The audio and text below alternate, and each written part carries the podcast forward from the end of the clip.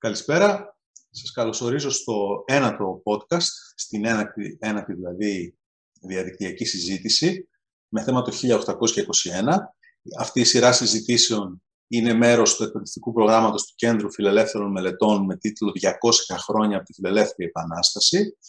Το πρόγραμμα αυτό έχει στόχο να αναδείξει τις νεωτερικές, τις φιλελεύθερες, τις δημοκρατικές διαστάσεις της Επανάστασης του 1821 να τις τιμήσει, να τις κάνει πιο γνωστές και στηρίζεται από το John Templeton Foundation, το οποίο και ευχαριστούμε.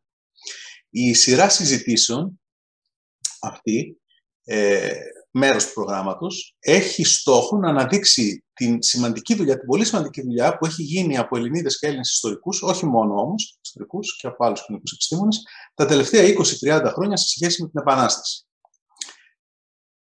Κάθε φορά όταν ξεκινάω μία συζήτηση, εκφράζω τη χαρά μου για τη συμμετοχή της φιλοξενούμενης ή του κάστου φιλοξενούμενου που έχω και είναι γνήσια η χαρά γιατί εγώ έχω επιλέξει τα άτομα που ε, φιλοξενώ και τα έχω επιλέξει γιατί εκτιμώ το έργο τους για την περίοδο, όπως το, το έργο της Βάσου Ειρηνίδου, που είναι η σημερινή προσκεκλημένη σήμερα, επίκουρη καθηγήτρια ιστορίας του νέου ελληνισμού στο τμήμα Ιστορίας και Αρχαιολογίας του ΕΚΠΑ.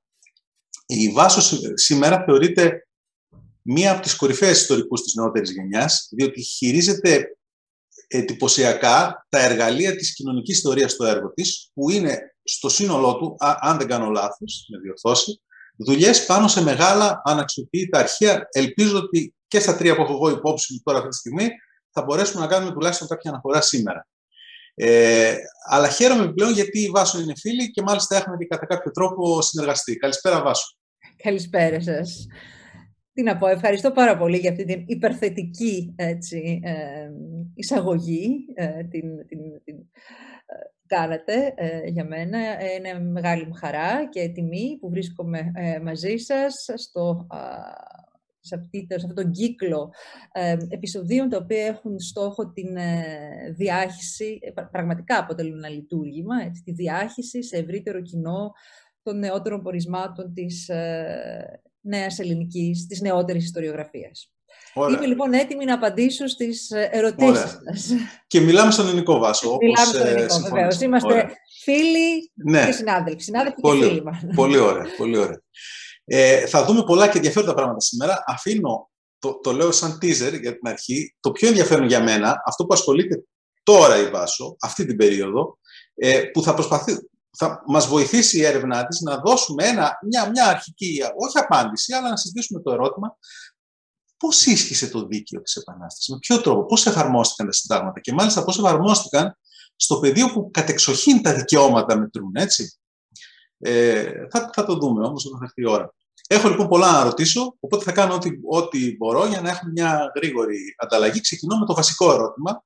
Ε, ξεκινώ με μια δική σου φράση. Η δική σου φράση είναι η εξής που χρησιμοποιείς και, σε, σε ένα κείμενό σου ε, για την Επανάσταση πρόσφατου, μόλις κυκλοφόρησε ένα συλλογικό τόμο, αλλά και στις ομιλίες σου. Η Επανάσταση του 1921 δεν αποτελούσε την κορύφωση ενός εξεγετικού συνεχούς, αλλά τη ριζική απομάκρυνση από μια εμπεδομένη παράδοση πολιτικής διεκδίκησης. Τονίζει δηλαδή κάθε φορά πως δεν πρόκειται για μια ακόμα εξέγερση όπως όλες οι προηγούμενες, αλλά για μια επανάσταση που διαφέρει από όλα τα προηγούμενα. Γιατί; Ναι.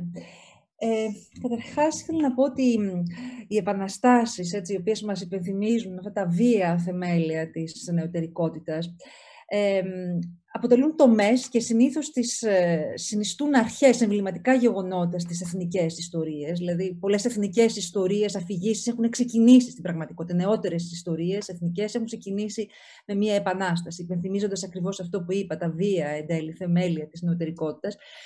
Και ακριβώς ενταγμένες μέσα σε αυτή την εθνική αφήγηση, ε, ως ιδρυτικές στιγμές έτσι, της μιας νεότερης εθνικής ιστορίας, οι επαναστάσεις έχουν λάβει και ένα χαρακτήρα ανιστορικό. Έχουν, ε, ε, πώς το λένε, ε, αποδεσμευτεί, τις έχουν αποδεσμεύσει από το ιστορικό του πλαίσιο και έχουν λάβει έναν έτσι, ιδανικό χαρακτήρα. Ε, συχνά υπάρχει η ιδέα ότι η ελευθερία είναι μια ενυπάρχουσα ποιότητα έτσι, του συλλογικού σώματος. Για εμάς τους ιστορικούς βέβαια τα πράγματα δεν είναι έτσι. Ε, δεν υπάρχουν ε, ενυπάρχουσες ε, ποιότητες, δεν υπάρχουν προαιώνιες αλήθειες. Συνεπώς και οι επαναστάσεις είναι ιστορικά γεγονότα. Ιστορικά υπό την έννοια ότι διαμορφώνονται με βάση τις ε, συνθήκες της εποχής και βέβαια αλλάζουν μορφή και, και τρόπο με τον οποίο εκφράζονται. Αυτό λοιπόν που ήθελα να πω, ήθελα να δείξω ακριβώς την ιστορικότητα της Ελληνικής Επανάστασης, εννοούσα το εξής ότι σε σχέση, σαφώς και έγιναν κινήσεις αντιοθωμανικές ε, στη διάρκεια της Οθωμανικής ε, κυριαρχίας, ωστόσο δεν είχαν τον χαρακτήρα που θα λάβει η Επανάσταση του 1821 και οι διαφορές τους δεν ήταν μόνο στην έκταση που έλαβε το 1821, αλλά πρωτίστως στη μορφή και στο περιεχόμενο. Οι παλαιότερες κινήσεις ήταν στην πλειονότητά τους κινήσεις οι οποίες εγγράφονταν σε ένα γνωστό κατά την εποχή πλαίσιο πολιτικής οργάνωσης των λαών της Ευρώπης σε πολυεθνικές αυτοκρατορίες και υπάρχουν σε μια συγκεκριμένη μορφή ε, διεκδίκησης ε, ε, πολιτικής. Δηλαδή, ομάδες ή άτομα διεκδικούσαν προνόμια που έχασαν εντός του Οθωμανικού συστήματος. Δεν είχαν στόχο την αποτίναξη της Οθωμανικής κυριαρχίας, αλλά την διατήρηση ή επάυξηση κάποιων προνομίων τους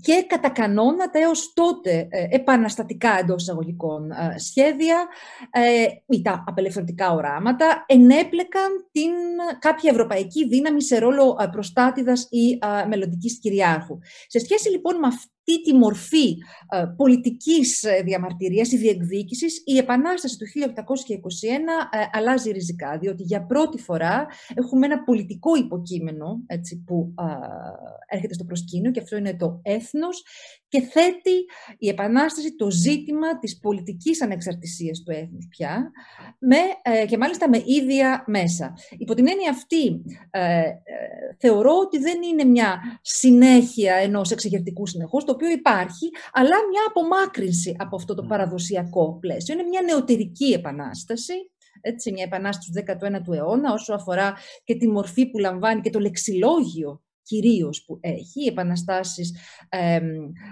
έχουν ένα λεξιλόγιο, μια γραμματική, ε, με σενάρια.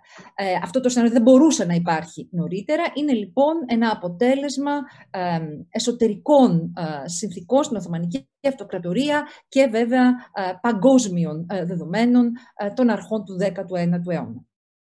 Πολύ ωραία. Για να φτάσουμε λοιπόν σε αυτό, και ένα ερώτημα εδώ είναι και το αν αυτό που συμβαίνει το 1770-71 με, με, με, την επανάσταση των, με τα ορλοφικά, αν είναι μια πρόβα generale, γιατί βρίσκεται κάπου στο μετέχνιο μεταξύ των, των, δύο μοντέλων, ας πούμε, εξέγερσης. Ναι, είναι. Ε, και τελευταία έχει αναβαθμιστεί η σημασία αυτής της, ε, των ορλοφικών σε αυτή τη συζήτηση περί προεπαναστατικών ε, κινήσεων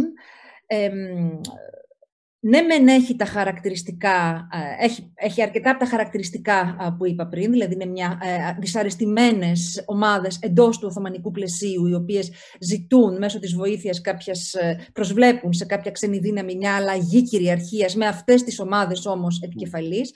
Από την άλλη, ε, όπως έχει τελευταία έτσι, διατυπωθεί στην, στην ιστοριογραφία, στην βιβλιογραφία, λαμβάνει μορφές, λόγους και πρακτικές οι οποίες την κάνουν να ομοιάζει όλο ένα και περισσότερο προς ε, την επανάσταση του 19ου αιώνα που γνωρίζουμε.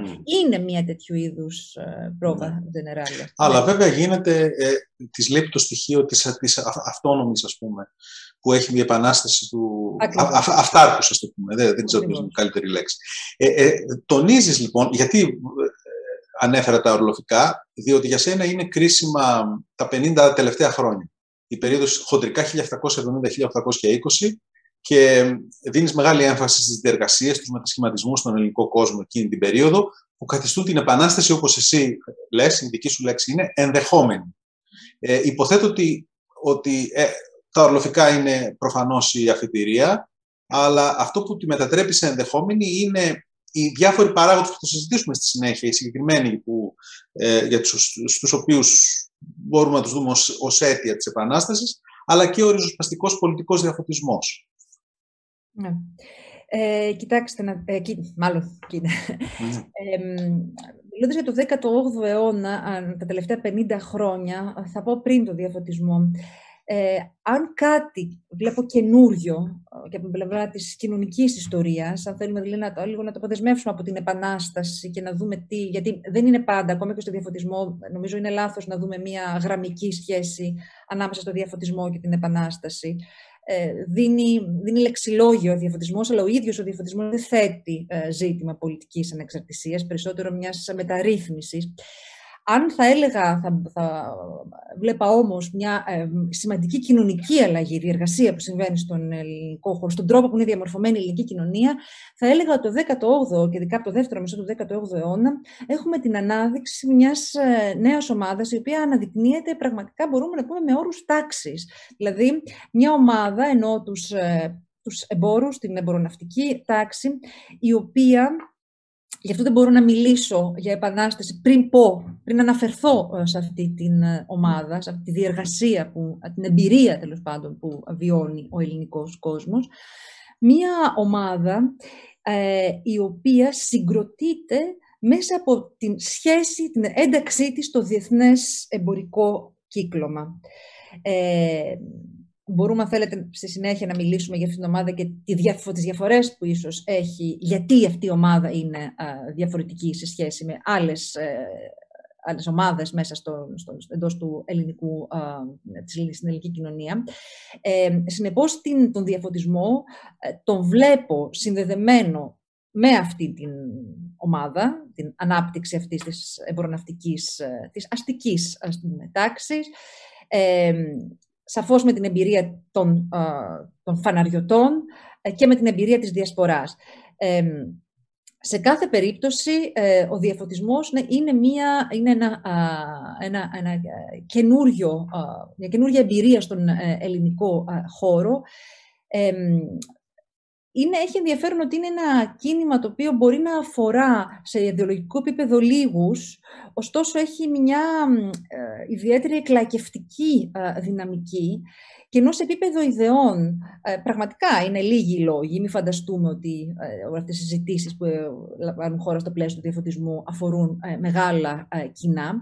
Ωστόσο, ακριβώς επειδή έχει μια εκλεκευτική διάσταση, θα δούμε σε επίπεδο πρακτικό υλικό έντονα τα αποτυπώματά του το 18ο αιώνα. Θα δούμε δηλαδή σχολεία σε κοινότητες, θα δούμε έκδοση βιβλίων.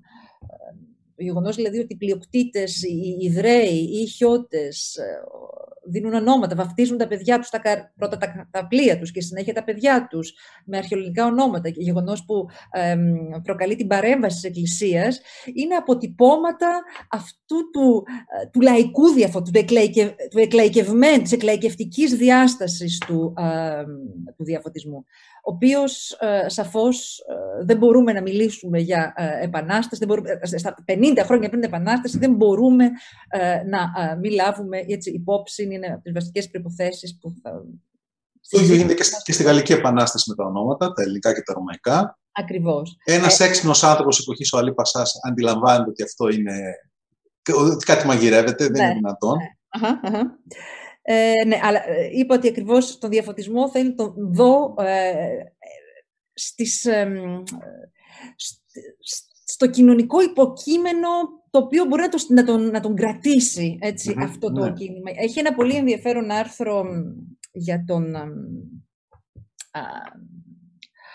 ο Ηλιού, ε, για τον Ανθρακίτη, για έναν πρώιμο διαφωτιστή, ε, ο οποίος ήταν στις αρχές του 18ου ε, αιώνα ε, και είχε έτσι κάποιες ριζοσπαστικές τέλος πάντων ιδέες, όμως καταδικάστηκε από το Πατριαρχείο, ωστόσο χάθηκε, δεν υπήρχε κάποια υποστήριξη. ήταν ακριβώς γιατί έλειπε μια κοινωνική βάση, ναι. εξέλιπη κοινωνική βάση στον ελληνικό χώρο που θα μπορούσε να υποστηρίξει ή να υποδεχθεί ε, είναι ο Χριστόδουλος Παμπλέκης. Α, ναι, ναι, ναι. Ο Χριστόδουλος Παμπλέκης, που είναι πραγματικά ριζοσπαστικός. Ε, ο ελληνικός διαφωτισμός δεν υπήρξε ποτέ ε, άκρος ριζοσπαστικός. Ωστόσο, έχει ενδιαφέρον ότι αυτό που λέει ο Λιγού, ότι στα τέλη του 18ου, στις αρχές του 19ου αιώνα, υπάρχει ωστόσο μια βάση κοινωνική. Έτσι, είναι αυτός ο κόσμος των παρικιών, που ε, μπορεί να, ε, να υποστηρίξει ε, πώς το λένε, ε, ιδέες αν όχι τόσο ριζοσπαστικές, σε κάθε περίπτωση τις ιδέες του διαφωτισμού. Το Είναι κάνει; σημαντικό να, να συνδέσουμε έτσι, τον διαφωτισμό με ένα, με ένα κοινωνικό πλαίσιο υποδοχής του. θεωρώ δηλαδή ότι δεν θα μπορούσε να υπάρξει διαφωτισμός ε, αν δεν υπήρχε αυτό το, το, το πλαίσιο ε, υποδοχής του που είναι οι έμποροι ναι. Θα πάμε αμέσως σε αυτούς και σε αυτό, αυτή την τάξη την αναδυόμενη την οποία αναφέρθηκες. Πριν πάμε σε αυτούς, να δούμε λίγο τους, την, την πιο παραδοσιακή ελληνική κοινωνία, ειδικά την κοινωνία της, της κατακτημένη, τον, τον Έλληνα, τον Ρωμιό, τον Χριστιανό Ορθόδοξο, στην κατακτημένη κοινωνία. Θέλω λίγο να μας μιλήσεις γιατί αυτό νομίζω έχει το μεγαλύτερο ενδιαφέρον, για αυτό που ονομάζεις έμεση Την ένταξη δηλαδή των. Καλά, α αφήσουμε το, το μουσουλμάνο και για τους μουσουλμάνους ισχύει το ίδιο, αλλά ας δούμε λίγο τους Ορθόδοξους πρώτα. Ε, μάλλον σήμερα. Ε, που, ε, την ένταξή τους σε ημιαυτοδιοικούμενα, σε ημιαυτοδιοικούμενα συλλογικά σώματα, την εμπειρία των ε, Ρωμιών από αυτά τα σώματα, τη θεσμική μνήμη τους αφήνει, στο, το κοινοτικό σχήμα ας πούμε, εσύ τα ονομάζεις, πάλι χρησιμοποιώ δικές σου εκφράσεις, αιστείες διαφύλαξης δημοκρατικού και εθνικού πνεύματος, αλλά και συγκρότησης ταυτοτήτων. Ναι. Λοιπόν, ε, καταρχάς η Οθωμανική κοινωνία, έτσι, εντός της οποίας ε, διαβεί ο ελληνικός πληθυσμός, είναι μια κοινωνία η οποία ε, ορίζεται από το δίπολο κυρίαρχη κυριαρχούμενη, ένα δίπολο το οποίο ορίζεται με θρησκευτικούς όρους. Η, ελληνική πληθυσμή ω χριστιανική πληθυσμή ως τζιμίδες, όπου τζιμί είναι ο μη μουσουλμάνος ε, χριστιανός ή Εβραίος, φορές μιας μόνο θεϊστικής θρησκείας, ο οποίος έχει αποδεχτεί την πολιτική υποταγή στο Ισλάμ και θεωρείται προστατευόμενο ε, μπορεί, άτομο από το Ισλάμ, συνεπώς μπορεί να ε, ασκήσει την πίστη του και τη λατρεία τη λατρεία του ε, πληρώνοντας ως αντάλλαγμα της προστασίας του χαράτσι, ε, είναι μια, ε, έχει μια νομικά κατώτερη υπόσταση. Μιλούμε καταρχήν, και θέλω να το τονίσω αυτό, γιατί στην δεκαετία του 80 ε, υπήρχε μια τάση να θεωρείται, ε, να, να, να, βλέπουμε την Οθωμανική κοινωνία ως μια κοινωνία ανεκτικότητας και ε, ε, μια κοινωνία η οποία προσωμιάζει στο πολυπολιτισμικό μοντέλο των Ηνωμένων Πολιτειών, απέχει πολύ από το να είναι πολυπολιτισμική και ανεκτική η Οθωμανική κοινωνία. Είναι μια κοινωνία βαθιά εξουσιαστική, η, η, η, κυριαρχία ορίζεται με τρόπο ορίζεται από τη θρησκευτική διάκριση και ορίζεται με έναν τρόπο, πέρα από το γεγονός ότι νομικά υποδέστεροι είναι οι τζιμίδες, και ορίζεται και από ένα είδος πολλαπλών απαγορεύσεων στην καθημερινή ζωή. Έτσι, από, και ειδικά στις, πρώιμες, ε, στις κοινωνίες, η κοινωνική διάκριση, σε αντίθεση με την αστική κοινωνία, η οποία είναι εσωτερική αυτή η διάκριση, εκφράζεται, αποτυπώνεται με εξωτερικά σύμβολα, από τον τίσιμο, για παράδειγμα, ότι απαγορευόταν να φοράνε κόκκινα ρούχα, φανταχτερά ή κοσμήματα.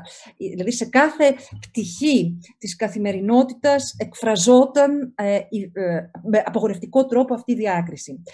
Την ίδια στιγμή, ε, ωστόσο, ε, αυτή η κοινωνία ε, έδινε, αυτή η κοινωνική οργάνωση δίνει την δυνατότητα στα, στους μη μουσουλμάνους, τους ενσωματώνει μάλλον στην, στην, στην κοινωνική δομή και στην διοικητική δομή μέσω των, αυτών των ήμι αυτοδιοικούμενων σωμάτων. Τους δίνει δηλαδή μια δυνατότητα ε, σχετικής αυτονομίας στην ουσία προσφέρουν οι ίδιοι κατακτημένοι πληθυσμοί τις οικίες ε, οργανωτικές τους δομές στο κράτος και διοικούνται μέσω αυτών. Όταν μιλώ για έμεση διακυβέρνηση, είναι ακριβώς αυτό. Είναι μια, ένα χαρακτηριστικό όχι μόνο στην Οθωμανική Αυτοκρατορία και όπως πολύ σωστά είπες αφορά και στους μουσουλμανικούς πληθυσμούς, σε όλη την, στο, στην πρώιμη ε, νεωτερικότητα. Ε, ενώ η εξουσία, ο, ο, ο ηγεμόνας έχει μια ε, άμεση και ε, προσωπική και διαμεσολάβητη σχέση με τους ε, υπηκόους, ωστόσο η εξουσία του είναι έμεση. Διενεργείται δηλαδή, οι πληθυσμοί δι, διακυβερνώνται, η διακυβέρνηση των πληθυσμών γίνεται μέσω ημιαυτοδιοικούμενων σωμάτων. Θα έλεγα πιο κοινωνιολογικά, μέσω κάθετων δικτύων, έτσι, εντός των οποίων ε, υπάρχουν, υπάρχει μια πληθώρα ε, κάθετων, κάθετης διάκρισης κυρίαρχων κυριαρχούμενων.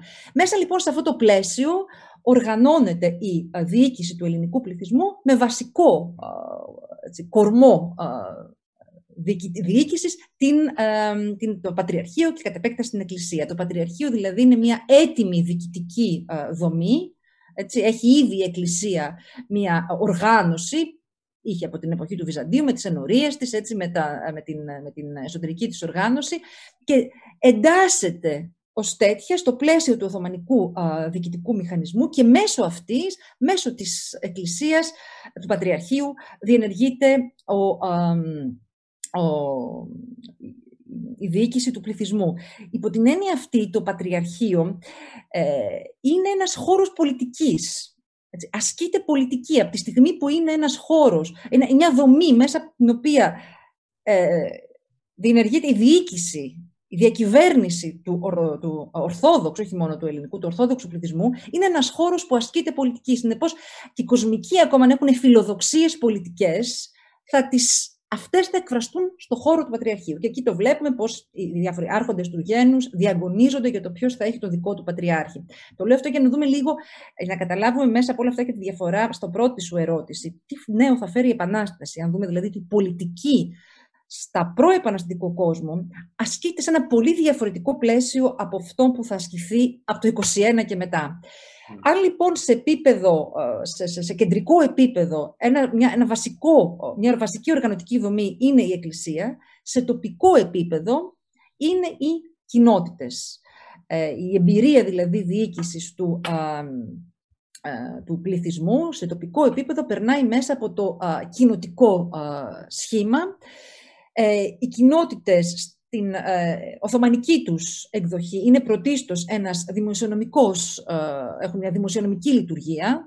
Ε, αυτό που κάνουν δηλαδή είναι να το βασικό που τους διαφέρει είναι να διευθετούν τη φορολογική υποχρέωση που έχουν οι τοπικοί πληθυσμοί προς την εξουσία και η έννοια της αυτονομίας της κοινότητας έγκυται ακριβώς στη δυνατότητα που έχει μία, στην ελευθερία που έχει μία κοινότητα να διευθετεί μόνη της τη φορολογική της υποχρέωση χωρίς την παρουσία δηλαδή κάποιου, α, πώς το λένε, ε, Οθωμανού α, υπαλλήλου. Συνεπώς και εκεί, αν δηλαδή σε επίπεδο ε, στο, στο, στο ανώτατο επίπεδο είναι το πατριαρχείο το ανώτατο επίπεδο πολιτικής, σε τοπικό επίπεδο η πολιτική έτσι, ασκείται μέσα στο πλαίσιο της, ε, ε, της κοινότητας.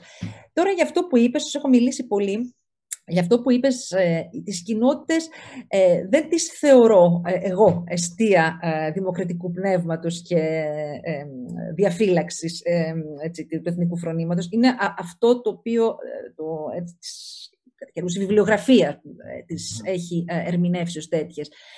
Ωστόσο, έχω μία και αν θέλεις, αυτή ήταν η παλιά αντίληψη και στη συνέχεια ε, τονίζουμε περισσότερο την φορολογική τους διάσταση. Θεωρώ όμως, όσο μεγαλώνω, ε, θεωρώ καλός στην δεκαετία του 80, τονίσαμε ε, την φορολογική διάσταση, την οικονομική διάσταση των, κοινοτή, της λειτουργίας των κοινοτήτων. Όμως, θεωρώ ότι είναι μία αφαίρεση το να συνοψίσουμε εν τέλει αυτό που τίνουμε να κάνουμε, να συνοψίσουμε την εμπειρία των κινητών μόνο στο δημοσιονομικό ε, τομέα. Διότι είναι ε, η βασική εμπειρία, η, εμπειρία των ανθρώπων, στην, στην, των προεπαναστατικών ανθρώπων, περνάει μέσα από την κοινότητα. Είναι ε, χώροι πολύμορφης ε, ζωής, είναι χώροι στους οποίους έχουμε δικαιακές πρακτικές, έτσι, όπως τα στο Αιγαίο, οι οποίες είναι πραγματικά έτσι, σημαντικές. Είναι, άνθρωποι, είναι πάρα πολύ σημαντικό ότι οι άνθρωποι μόνοι τους λύνουν ε, τις, τις υποθέσεις τους. Ε, και στις κοινότητες επίσης θα δούμε ε, και ε, δείγματα μιας ε, οργάνωσης, πολιτικής οργάνωσης που θα εκφραστεί και με γραπτό τόπο, τρόπο μέσα από τα συντεύρα συντάγματα. Έτσι. Mm. Μικρές κοινότητες ε, εκδίδουν συντάγματα, η Ήδρα, η, το Μελένικο, το συνέδριο που θα κάνετε. είναι δηλαδή νομίζω ότι μελετώντας τον προεπαναστικό κόσμο, το, το βασικό κύτταρο, βασική ενότητα που μπορούμε να μελετήσουμε για να δούμε εκφράσεις έτσι, της ζωής αυτού του πληθυσμού είναι, της κοινωνίας είναι οι κοινότητες. Ναι. Μίλησα αρκετά. Ναι. Ωραία, όχι, ωραία, πολύ ωραία. Ε, με, με αφορμή λοιπόν αυτή και με όλα όσα είπες, βλέπουμε ότι οι, οι ηγετικές ομάδες στον, ε, στον, κατεξοχή, στον αυτό που ονομάζουμε ελληνικό χώρο, ε, συγκροτούνται με πολιτικούς όρους, έτσι, από τις ειδικές σχέσεις που έχουν με την Οθωμανική διοίκηση. Και ποιες είναι αυτές; Που κάποιες από αυτές ανήκουν και στο, και στο ασκερί, δηλαδή στους. Ε, η Οθωμανία αξιωματούχης. Ο, ο, ο, ο Πατριάρχης είναι Οθωμανός αξιωματούχος. Ε, οι, οι, οι αρματολοί, οι φαναριώτες οι οποίοι εργάζονται στο. Ε, και κατά κάποιο τρόπο, κατά κάποιο τρόπο, αν και αυτοί πληρώνουν φόρους, και οι προύχοντε με την έννοια ότι ε, έχουν μια δημόσια λειτουργία για το... Ε, ζούνε μέσω, ε, ε, βασικώς ε, η αναπαραγωγή τους ε, γίνεται μέσω της ενοικίασης των φόρων, η οποία γίνεται δυνατή μέσω της σχέσης που έχουν με την εξουσία. Ναι. ναι. Ε, ναι. Ωραία. Ε, αυ... Ναι, όχι. Πες και θα κάνουμε μετά τώρα. Μπορούμε να δούμε στη βιβλιογραφία, για παράδειγμα, οι προύχοντες και οι φαναριώτες ακόμα. Το 18ο αιώνα, στα τέλη του 18ου αιώνα, έχουν, κάνουν εμπόριο. Έτσι, mm, κάνουν business. Mm, ναι, και βέβαια επεκτείνονται και στην, στην, στη, στη Μεσόγειο και εκτός Πελοποννήσου. Έχει μια αγροτική παραγωγή Πελοπόννησου, στην οποία την εμπορεύονται στη Μεσόγειο. Ε, αυτό όμως δεν αρκεί για να τους κάνει εμπόρους, δεν αρκεί να τους βάλει στην κατηγορία που είπα πριν. Διότι στον πυρήνα τους, στο DNA αυτής της ομάδας, είναι η σχέση που έχει με την εξουσια Ναι. Μπορεί να στρέφεται και σε εμπορικές δραστηριότητες, δεν είναι όμως ε, αυτό ε, οι εμπορικές, το εμπόριο δεν είναι αυτό από το οποίο την, την, την, της δίνει την ταυτότητά της ως ναι. ομάδα. Είναι ναι. ακριβώς η πολιτική θέση που έχουν στην, ως επικεφαλής των κοινοτήτων, η σχέση με τη Οθωμανική Εκκλησία και κυρίως η εκμίσθωση φόρων. Ναι. Άλλωστε, σε τέτοια περιβάλλοντα έχεις και γνήσιου εμπόρους, οπότε μπορείς να δεις και τη διαφορά μεταξύ τους. Ε, ο Παδιαμαντόπουλο, ας πούμε, με τον Ζαΐμι. Mm-hmm. Βεβαίως, βεβαίως. Τώρα, ε, σε αντιπαράθεση με αυτούς λοιπόν, το ανέφερες ήδη, αλλά τώρα είναι η στιγμή να κάνω μια ερώτηση που με ενδιαφέρει πάρα πολύ. Μου φαίνεται πολύ ενδιαφέρουσα αυτή η, η, η, η σύγκριση που κάνεις, που την έχω ακούσει προφορικά πρώτα από σένα.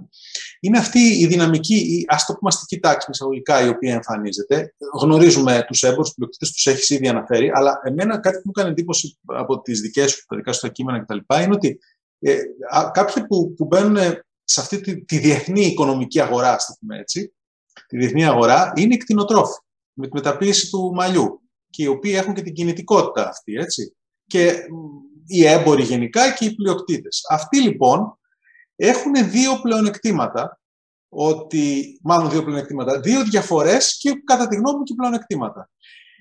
Ε, η πρώτη διαφορά είναι ότι, ότι ε, συγκροτούνται με όρους γνήσια οικονομικούς, όσο μπορεί να, να, να, ισχύει αυτό, δηλαδή στη διεθνή αγορά, στην διεθνή αγορά και στην ε, ε, χώρια, αλλά και στη διεθνή κυρίως, ε, αλλά επίσης είναι και απαλλαγμένοι από συντεχνιακούς περιορισμούς.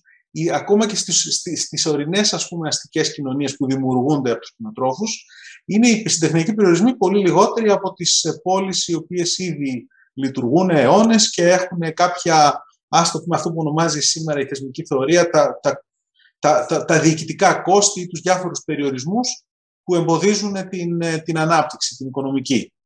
Αυτοί λοιπόν συγκροτούνται με αυτόν τον τρόπο και είναι αυτοί, αυτές οι ομάδες που θα πρωταγωνιστήσουν τουλάχιστον στην προετοιμασία της Ελληνικής Επανάστασης, αλλά και στον διαφωτισμό.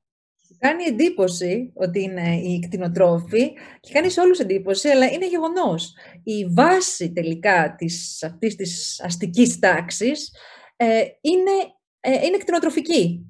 Ε, αυτό που, Ο Βαλκάνιος έμπορος. Που λέμε ναι, ότι που δεν έχουμε αστούς, είχαμε τσομπάνιδες. Έτσι, στην πραγματικότητα, η, η, το υπόβαθρο της διασποράς αυτής της, της τη δυναμική διασποράς είναι κτηνοτροφικό. Και πριν το ε, ναυτικό, πριν την ε, ναι. ανάπτυξη ναυτιλίας, είναι ο χώρος της κτηνοτροφίας. Από εκεί, για πρώτη φορά, στο χώρο της κτηνοτροφίας θα δούμε οικονομικές δραστηριότητες που εκφεύγουν του παραδοσιακού πλαισίου οικονομικής δραστηριότητας που γνωρίζουμε στην Οθωμανική Αυτοκρατορία, που είναι σε αγροτικό επίπεδο είναι η αυτοκατανάλωση, δηλαδή παραγωγή για την αυτοκατανάλωση, για να ε, πληρώσω τους να επιβιώσω και να πληρώσω τους φόρους μου.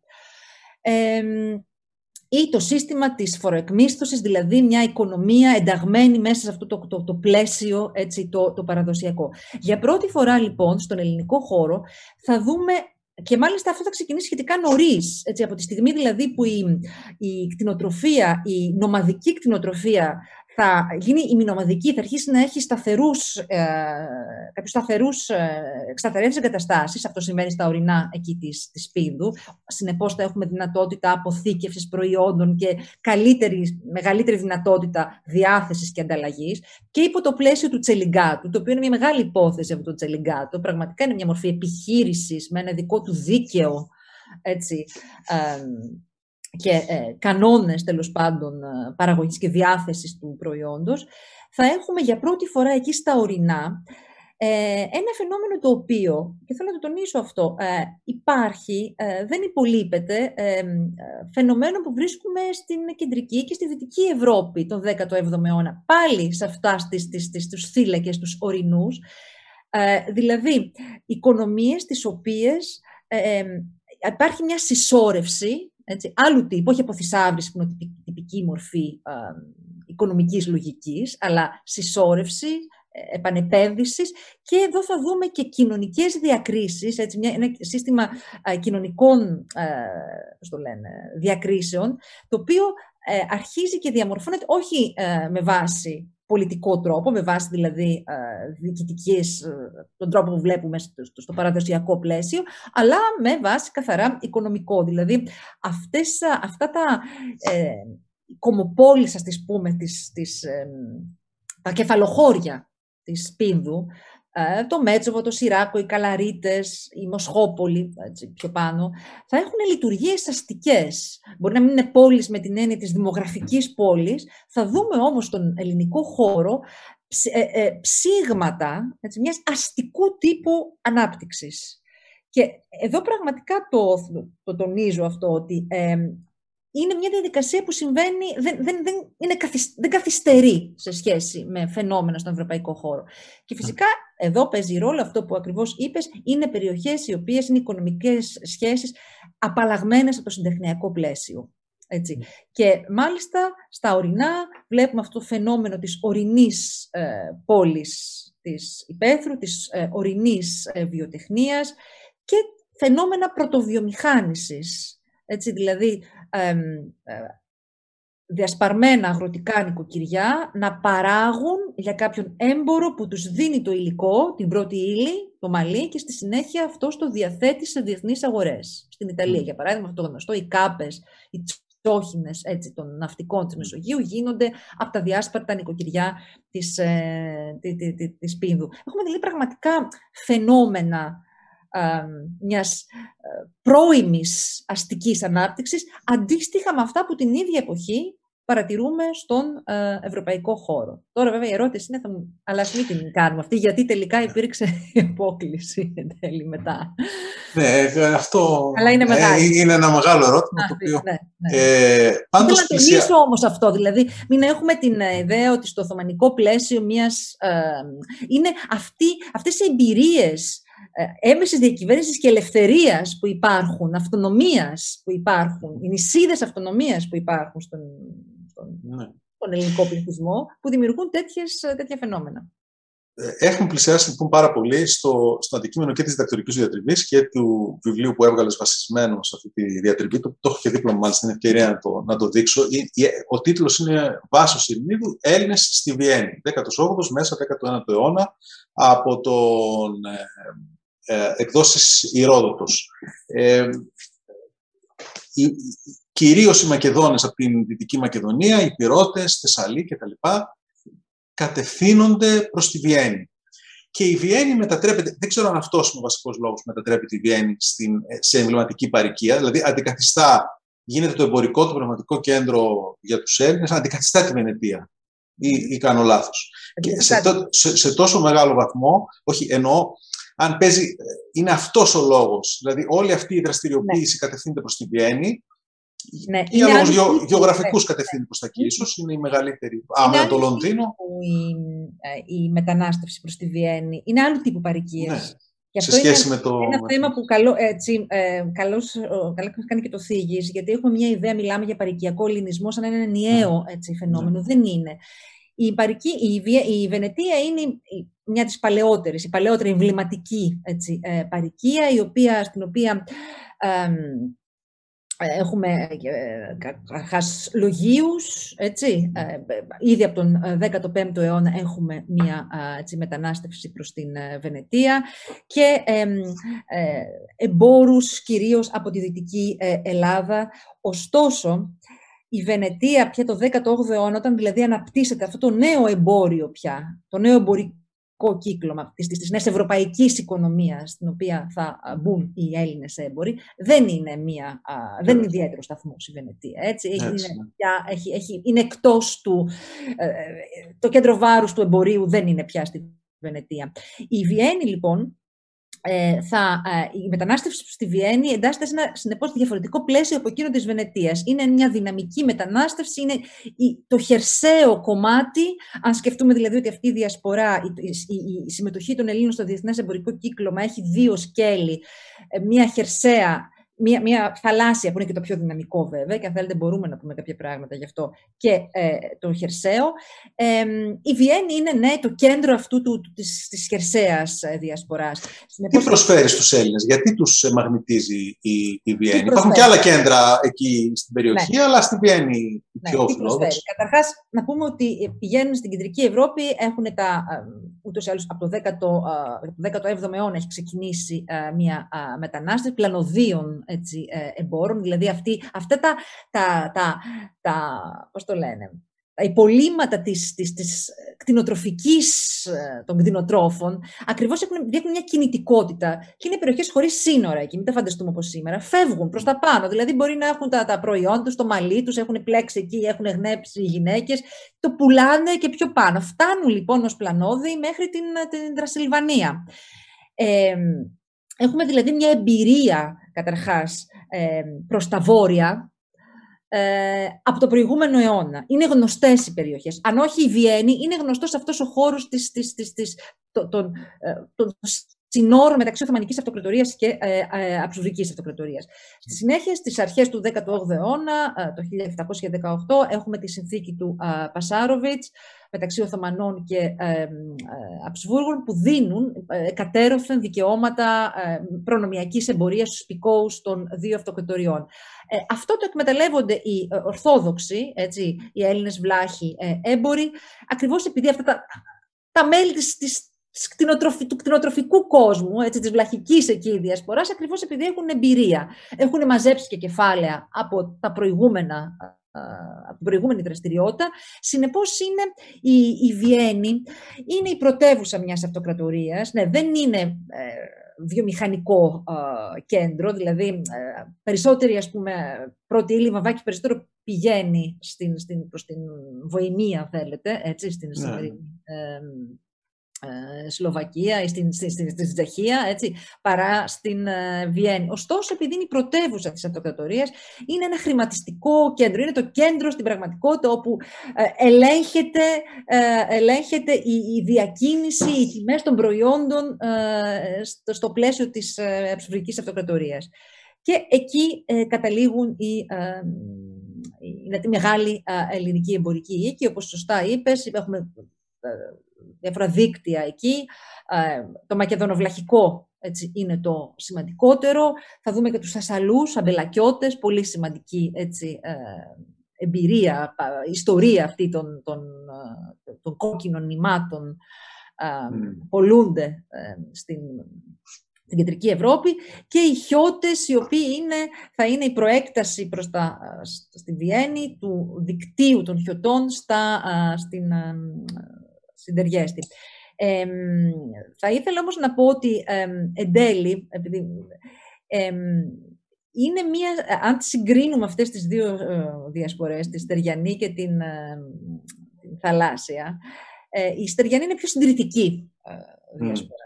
Mm, Και στην ερώτηση γιατί τελικά η Βιέννη. Η Βιέννη είναι ένα συντηρητικό τοπίο. Ναι, έτσι. Ναι. Ε, και ακόμη και συμπεριφορές που θα δούμε οικονομικές στη συνέχεια, σε αυτούς πια τους ανθρώπους που θα ενσωματωθούν κιόλας εκεί, είναι, ε, που ενσωματώνονται έτσι, είναι πιο συντηρητικές από τις συμπεριφορές του θαλάσσιου δικτύου που θα πάνε στην Τεριέστη, θα πάνε στην Ασαλία, στο Λιβόρνο, στο Λονδίνο, σε περιβάλλοντα, δηλαδή στο Άμστερνταμ, σε περιβάλλοντα πολύ πιο αστικά.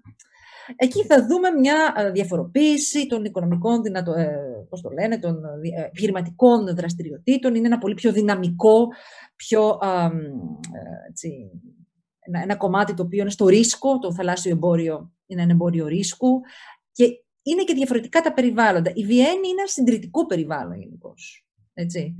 Και, η, και η συμπεριφορά ε, αυτής της, ε, και η πολιτική ακόμα συμπεριφορά αυτής της ε, παρικίας είναι πιο συντηρητική σε σχέση με την ε, θαλάσσια συμπεριφορά. Έχει ενδιαφέρον, δηλαδή, συγγνώμη να μιλάω πολύ, πώς, πώς αντιδρούν ε, έχει δύο, κοινό, δύο κοινότητες. Έχουμε δύο κοινότητες. Και ναι. δύο εκκλησίες. Ναι, ε, ισχύει αυτό που ισχύει που, που λένε οι, οι Εβραίοι και τις το, το, το, αστείο αυτό που λένε για τον Ισάκη, το Ερμονήσι, που έρχονται να τον σώσουν, τον Εβραίο που έχει μείνει στο Ερμονήσι.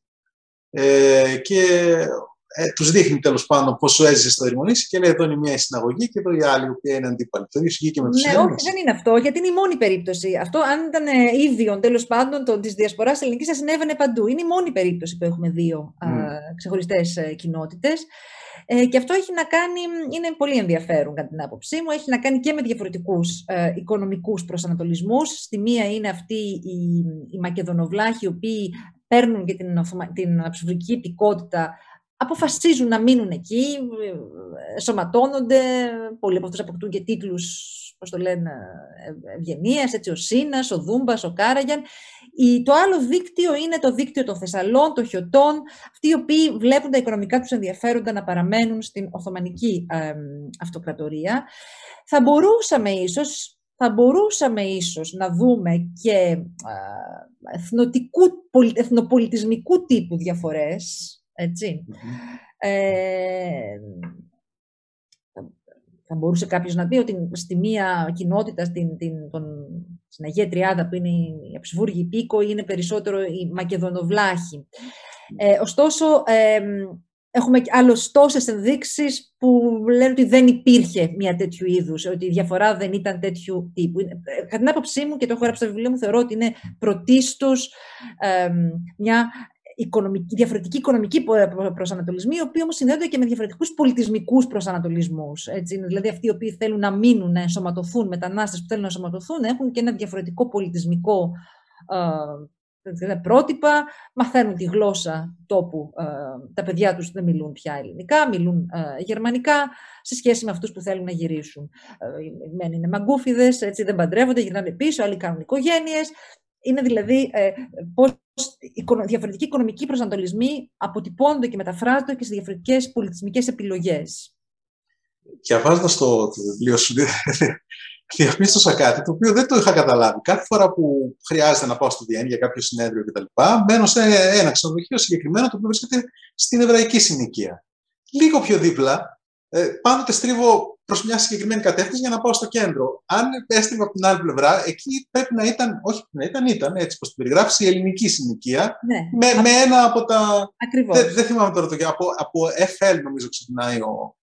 Από... Ναι, ναι, ναι, δεν, δεν ξέρω και γερμανικά. Ναι, εκεί ναι. λοιπόν δίπλα, ούτε 100 μέτρα από το ξενοδοχείο που μένω συνέχεια, είναι η περιοχή αυτή. Το ερώτημα εδώ είναι το εξής. Ε, Καλά, δύο ερωτήματα, τα οποία δεν σχετίζονται πολλά, αλλά μπορούν να απαντηθούν μαζί. Το πρώτο, ότι ε, οι, οι, οι Αυστριακοί βλέπουν, ονομάζουν τους Έλληνες Έλληνες. Με την λέξη τη γερμανική την ανάλογη, όπως θα το δούμε σε όλα τα αγγλικά κείμενα, με τη λέξη Greek. Η λέξη Greek είναι καθιερωμένη, δεν υπάρχει κάποια. Ε, είναι το ίδιο με το να τους ονομάσουμε εμείς Έλληνες ε, σήμερα. Ε, και επίσης η δική σου η έρευνα βασίστηκε αποκλειστικά, αν δεν κάνω λάθος, σχεδόν αποκλειστικά, στα μεγάλα τα αυστριακά αρχεία εκεί του Δήμου, το, πολλά αυστριακά αρχεία στα οποία μπόρεσες και όχι στα αρχεία των κοινοτήτων. Ναι. Φύγει ένα πολύ μεγάλο ζήτημα. Τώρα το ζήτημα των συλλογικών ε, προσδιορισμών. Έχουμε κάνει στο τμήμα ναι. μας και ένα ολόκληρο ναι. συνέδριο. Υπάρχει το οποίο ένα... υπάρχει και δωρεάν στο ίντερνετ. Μπορεί να το... Α, όχι. Δεν είναι αυτό που είναι δωρεάν στο Ιντερνετ, όχι. Αλλά κυκλοφορεί. Στο... Ε, το έχω αναφέρει πάρα πολλές φορές και στα. Έλληνε ε, συλλογική, λοιπόν. Το ζήτημα των συλλογικών ε, προσδιορισμών είναι ένα πολύ μεγάλο ζήτημα και έχει ενδιαφέρον ότι γύρει ακόμα και σήμερα στο, στη δημόσια ιστορία, γύρει πάθη και είναι αφορμή για, για ιστορικές, όχι ιστορικών διαμάχες, για διαμάχες που εκλείουν και συνέστημα έτσι στον δημόσιο χώρο. Ε, για μας τους ιστορικούς, βέβαια, όπως είπα και για την Επανάσταση, τίποτα δεν είναι, ε, ε, δεν, είναι, δεν υπάρχουν ουσίες, έτσι. Οι, οι λέξεις, οι έννοιες αλλάζουν όπως αλλάζουν και τα σημενόμενα. Ε, σε σχέση με τους, ε, με τους Έλληνες, ναι, οι, στις, στις, οι, πηγές με τον όρο Γκρίχεν, Γκρέκο, έτσι, ε, εννοούν τους Ορθοδόξους που έρχονται από την Οθωμανική ε, Αυτοκρατορία. Όμως, ε, το Έλλην, έτσι, αν το, ε, το μεταφράσουμε ως Έλληνος, έχει ε, πολλαπλές, ανάλογα με τη χρήση του, έχει διαφορετικές ερμηνείες και καλούμαστε εμείς ως ιστορικοί κάθε φορά τους, τας, τους, τους λογικούς προσδιορισμούς να τους κατανοούμε με βάση στο, στο πλαίσιο στο οποίο διατυπώνονται. Δηλαδή, το Έλληνας δεν σημαίνει πάντα Έλληνας, όπως και το Γκρίχε δεν σημαίνει ε, πάντα αυτό που εμείς πιστεύουμε. Πρέπει δηλαδή κάθε φορά να έχουμε το πλαίσιο. Ε, θα έλεγα όμως ότι ε, και αυτό είναι ένα μεγάλο ζήτημα και είναι ευκαιρία λίγο να, έτσι, εφόσον μας παρακολουθεί και κοινό, να το θέσω αυτό. Ε, ήταν ένα μεγάλο πρόβλημα για μένα, ακόμα και ο τίτλος του βιβλίου μου και ε, αν δείτε ο τίτλος είναι κάπως πεζός, σε σχέση δηλαδή με, με, με άρθρα μου αργότερα, ε, είναι κάπως πεζός αυτός ο τίτλος Έλληνας της Βιέννη. Είχα πολύ μεγάλο πρόβλημα τι, τι όρο να χρησιμοποιήσω. Ε, ήμασταν και σε μια εποχή, το έγραφα σε μια εποχή, δεκαετία του 90, που πραγματικά υπήρχε, ήταν ήδη, αυτή η δεκαετία του αναστοχασμού πάνω σε αυτήν την παραδοσιακή ε, ιστοριογραφία, η οποία ε, έτσι, ε, έβλεπε την έννοια του, του έθνους και της εθνικής ταυτότητας ως μιας ουσίας που προϋπήρχε. Έτσι. γνωρίζοντας την όλη συζήτηση, για να είμαι ειλικρινής, προβληματίστηκα πάρα πολύ για τον όρο που θα χρησιμοποιήσω εκείνη την εποχή πολλοί αντί για το Έλληνες χρησιμοποιούσαν για τα ίδια υποκείμενα με τα οποία σχολιόμουν εγώ τη λέξη ελληνόφωνος. Θεωρώ ότι είναι ε, μια ακόμα μεγαλύτερη αφαίρεση να χαρακτηρίσουμε τα, τους ανθρώπους, τα υποκείμενα του νέου ελληνισμού ελληνόφωνους, γιατί δεν ήταν μόνο ελληνόφωνοι. Ναι, έτσι. Ναι. Ε, ούτε ορθόδοξους. Έτσι. Γιατί οι ορθόδοξοι είναι και οι Σέρβοι, ε, είναι και άλλες εθνοτικές ομάδες των ε, Βαλκανίων. Ε, χρησιμοποίησα λοιπόν το Έλληνες, όχι παραπέμποντας στο, στο σήμερα, αλλά με, αυτή την, με την επίγνωση έτσι, της ε, ιστορικότητας και των συμβάσεων που φέρει ένας, ένας συλλογικός προσ, ε, προσδιορισμός. Τι είναι λοιπόν αυτοί, τι εννοώ ως Έλληνες, ε, είναι άνθρωποι οι οποίοι μπορεί να μιλούν, είναι ορθόδοξοι σε κάθε περίπτωση, ε, προέρχονται από τον Οθωμανικό χώρο, ασχέτως αν λαμβάνουν την υπηκότητα μετά, έχουν δηλαδή μία ε, υπηκότητα, φέρουν την, την, την καταγωγή της Οθωμανικής Αυτοκρατορίας. Ε, δεν είναι κατά ανάγκη τα ελληνικά μητρική τους γλώσσα, έτσι. Ωστόσο, ε, εντάσσονται, για πολλούς είναι, για όσους δεν είναι, π.χ. τους βλάχους, εντάσσονται παρόλα αυτά σε ένα πολιτισμικό σύστημα το οποίο προκρίνει την ελληνοφωνία. Ένα σύστημα, γιατί η ελληνοφωνία, ακριβώς τα ελληνικά και ως γλώσσα του Πατριαρχείου, είναι ένα πολιτισμικό σύστημα πρωτίστως. Ε, μέσω λοιπόν της ένταξής τους σε αυτό το σύστημα, Εκεί στην, ε, στη Βιέννη θα δούμε ότι ενώ πηγαίνουν ως Οθωμανοί υπήκοοι ε, με μια τοπική ταυτότητα, ε, στατιστινοί, σχετιστινοί, κοζανίτες, μελληνικιώτες, μοσχοπολίτες, ε, ακριβώς μέσα από την, την συνύπαρξή τους με άλλους Ορθοδόξους της Οθωμανικής Αυτοκρατορίας, π.χ. Σέρβους, εκεί θα δούμε να συνειδητοποιούν ότι κάποια πράγματα έτσι, ε, δεν είναι. Ε, ε, έχουμε, έχουμε συγκρούσεις. Είναι στην ίδια κοινότητα, για παράδειγμα, και λένε, ωραία, σε ποια γλώσσα θα γίνεται η, η λειτουργία, στα σερβικά ή στα, στα ελληνικά; Ε, βλέπουμε δηλαδή να, ανα, μέσα στη διασπορά, κάτι που δεν συμβαίνει στον, στις πατρίδες, έτσι, που δεν, ναι. Στη διασπορά ακριβώς επειδή ζουν, είναι αναγκασμένοι να ζουν σε κοινότητες ε, ορθόδοξες μεικτές, αρχίζουμε και βλέπουμε διαδικασίες που μας δείχνουν ότι ναι μεν ωραία ε, το, το Γκρίχιαν σημαίνει ορθόδοξος, όμως για τα υποκείμενα που μελετώ εγώ δεν, είναι, δεν, δεν αντιλαμβάνονται μόνος ως ορθόδοξο τον εαυτό του. Όταν mm. δηλαδή λένε ότι οι Σέρβοι, εμείς θέλουμε τη δική μας γλώσσα, τα σερβικά, mm-hmm. και οι Έλληνες λένε εμείς θέλουμε ελληνικά. Βλέπουμε λοιπόν, γι' αυτό θέλω να σας δείξω πόσο σύνθετο είναι, η προσ... πόσο σύνθετη πρέπει να είναι η προσέγγιση τέτοιου είδους ερωτημάτων που αφορούν το συλλογικό προσανατολισμό, ε, προσδιορισμό. Βλέπουμε λοιπόν μέσα ακριβώς στι κοινότητες να να, ο, η γλώσσα, η γλωσσική διαφορά να αρχίζει να αποκτά ένα περιεχόμενο που δεν το είχε πριν. Και ναι. σταδιακά, ναι, να γίνεται η γλώσσα ακόμα και για ανθρώπους που δεν είναι μητρικοί τους, όπως η βλάχη, ένα στοιχείο προσδιορισμού που τους διαχωρίζει από άλλους που μιλάνε άλλη γλώσσα. Για, υπό αυτή την έννοια, θεωρώ ότι ε, οι παρικίες, και ειδικά οι παρικίες της Κεντρικής Ευρώπης, ακριβώς εκεί που βρέθηκαν δηλαδή πολλοί Βαλκάνοι Ορθόδοξοι μαζί, λειτουργήσαν ως εργαστήρια πραγματικά για την ανάδυση αν θέλετε και πριν ε, αυτό συμβεί στον ε, καθεαυτό, στον ελληνικό χώρο, ε, διαδικασιών εθνικής ταυτότητας. Ναι. Ήταν, και πιο κοντά, ήταν και πιο κοντά στα κέντρα Ακριβώς, που δηλαδή, εμφανίζεται. αρχίζουν και γίνονται... Ε, αν σκεφτούμε δηλαδή ότι ο εθνικισμός του 18ου αιώνα είναι ένας γλωσσικός εθνικισμός, εκεί βλέπουμε τέτοιου είδους φαινόμενα, εκδηλώσεις. Σε ανθρώπους που βέβαια σε άλλες φάσεις της ζωής σου, την ίδια στιγμή κάνουν, μπορεί να είναι συνέτεροι με τους, ε, με τους ε, Σέρβους, έτσι.